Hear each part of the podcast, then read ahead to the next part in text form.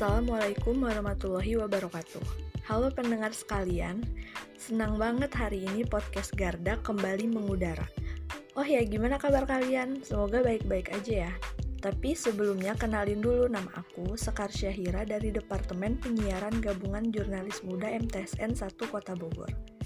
Selain aku, ada beberapa penyiar lain yang akan menemani malam-malam kalian, dan podcast Garda akan mengudara di setiap malam minggu ya. Jadi jangan lupa untuk mengikuti dan mendengarkan podcast kami ya guys.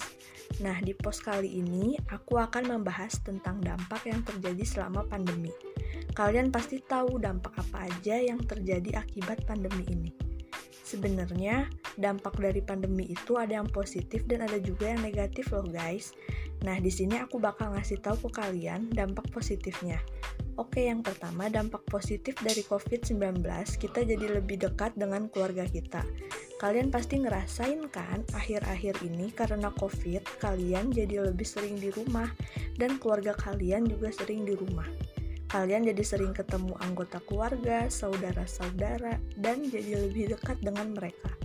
Yang kedua, dari dampak positif dari COVID-19 yaitu kalian jadi lebih memperhatikan kesehatan. Contohnya jadi lebih sering cuci tangan, pakai masker, jadi sering mengganti pakaian ketika keluar rumah.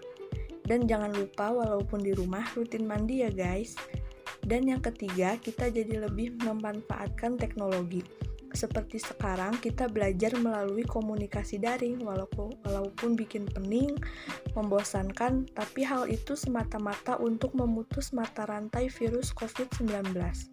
Dan sekarang kita bahas dampak negatifnya ya guys. Oke, yang pertama dampak negatifnya kita jadi mengalami krisis ekonomi dan banyak yang mengalami kesusahan ekonomi. Yang kedua dari dampak negatif dari COVID-19 yaitu dalam dunia pendidikan.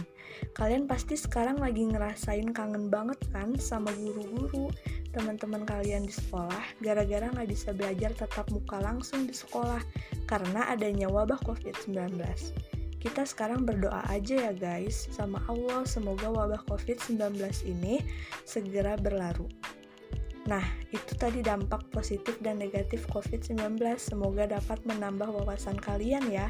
Tetap semangat dan selalu menjaga kesehatan. Terima kasih dan sampai jumpa. Wassalamualaikum warahmatullahi wabarakatuh.